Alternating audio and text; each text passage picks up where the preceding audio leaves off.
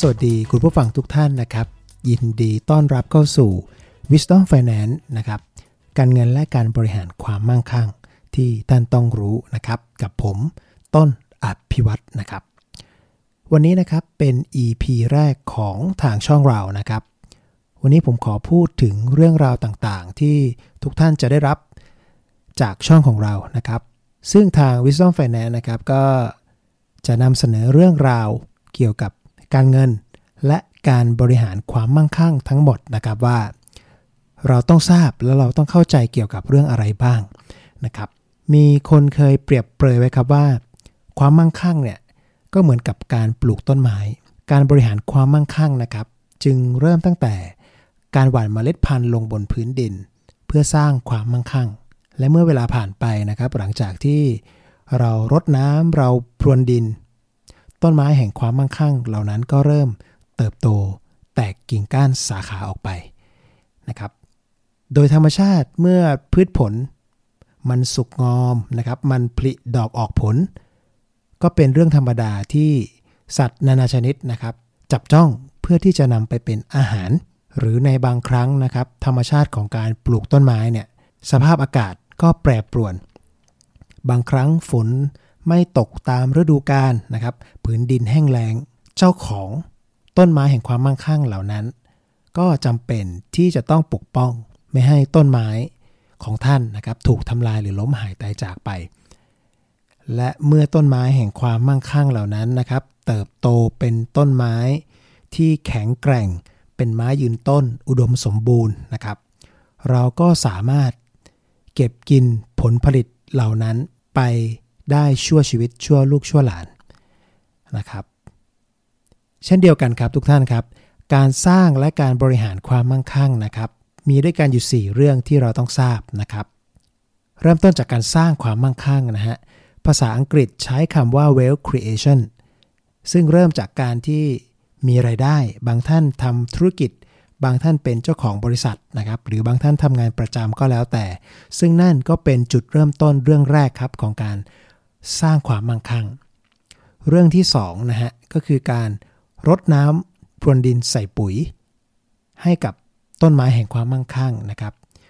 หรือเราเรียกกันว่าการสะสมความมั่งคั่งนั่นเองนะครับ ภาษาอังกฤษก็คือ wealth accumulation ซึ่งจะพูดเกี่ยวข้องกับการลงทุน การบริหารภาษีนั่นเอง แน่นอนครับว่าเมื่อเรามีรายได้นะครับ ภาษีเงินได้ก็ย่อมเข้ามามี บทบาท ย่อมเข้ามาเกี่ยวข้องกับเรามากยิ่งขึ้นนะครับ ส่วนในเรื่องของการลงทุนก็มีความสำคัญนะครับ หลายท่านลองเคยตั้งคำถามไหมครับว่า อย่างเราเนี่ยลงทุนอะไรดีนะครับ การลงทุนแบบไหนที่จะเหมาะสมกับเราที่สุด ทุกท่านเชื่อไหมครับว่า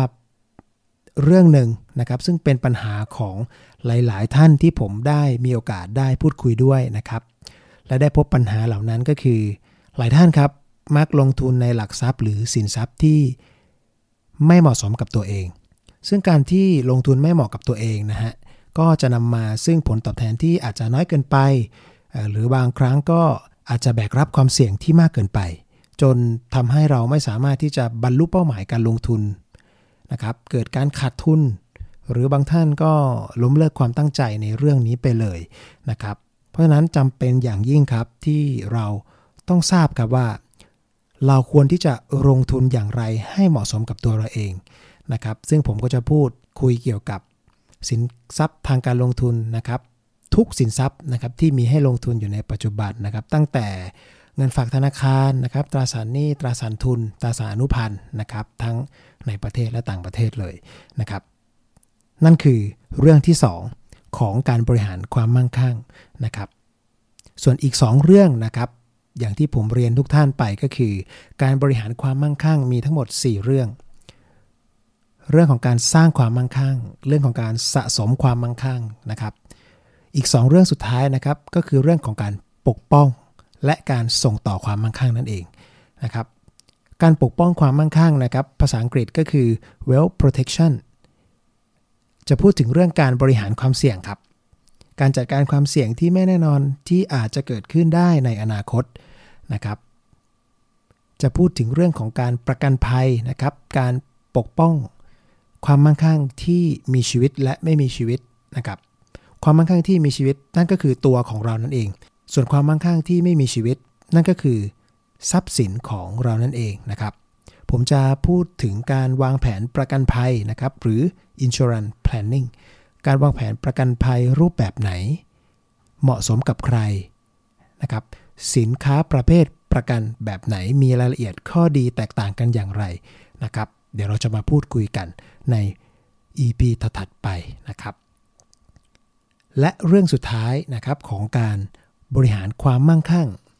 นั่นก็คือการส่งต่อนั่นเองครับทุกท่านครับ ภาษาอังกฤษใช้คำว่า wealth distribution นะครับ ซึ่ง ไอ้เจ้าการส่งต่อความมั่งคั่งนี้นะครับ ก็จะประกอบด้วยการวางแผนมรดกนะครับ การทำพินัยกรรมนะครับ เพื่อส่งมอบทรัพย์สินเหล่านั้นได้อย่างถูกต้องและสบายใจนะครับ อย่างเช่นกรณีเจ้าของธุรกิจเนี่ยอาจจะต้องพูดคุยเรื่องของการทำข้อตกลงนะครับ เพื่อซื้อขายธุรกิจ หรือความเสี่ยงของธุรกิจเมื่อเจ้าของจากไปนะครับ การทำ trust การทำหนังสือมอบอำนาจ การขายกิจการ การปลดเปลื้องสิทธิ์นะครับรวมไปถึงการวางแผนภาษีมรดกนะครับ ซึ่งประเด็นต่างๆ เหล่านี้นะครับก็เกี่ยวข้องกับการส่งมอบความมั่งคั่งทั้งหมดนะครับ ถ้าหากเรามีความเข้าใจนะครับ แล้วก็รู้ว่าประเด็นไหนที่จะสามารถวางแผนให้เหมาะสมกับตัวทุกท่านเองแล้วเนี่ย ผมเชื่อว่าจะ เกิดความสบายใจนะครับในการวางแผน แล้วก็บริหารความมั่งคั่งทั้งหมดนะครับที่ที่ผมได้กล่าวไป และนี่ก็คือ4นะครับเรื่องที่ทาง Wisdom Finance ของเรานะครับ ต้องการที่จะนำเสนอเพื่อที่จะเป็นประโยชน์ต่อทุกท่านที่รับฟังนะครับ ผมก็จะเอาทั้งหลักวิชาการนะครับ แล้วก็ประสบการณ์ส่วนตัวที่ได้พูดคุยพบปะกับคุณลูกค้านะครับ รายบุคคลว่า ในเรื่องของการวางแผนและการบริหารความมั่งคั่งทั้งหมดนะครับ เหล่านี้เนี่ยมีประโยชน์นะครับอย่างไรแล้วก็จะนำมาเล่าสู่ทุกท่านนะครับที่รับชมรับฟังและก็ติดตามทางช่องทางของเรานะครับ ตอนนี้นะครับทาง Wisdom Finance นะครับก็มีทั้ง Facebook Fanpage นะครับมี YouTube Channel แล้วก็มี Podcast นะครับ ใช้ชื่อเดียวกันครับ ก็คือ Wisdom Finance การเงินและการบริหารความมั่งคั่งนะครับ โปรดติดตามครับว่า EP ถัดไปเดี๋ยวผมจะมาพูดถึงประเด็นอะไรนะครับสำหรับวันนี้นะครับ ผมต้นอภิวัตร Wisdom Finance ก็ขอลาทุกท่านไปก่อนนะครับ แล้วพบกัน EP ถัดไปครับ สวัสดีครับ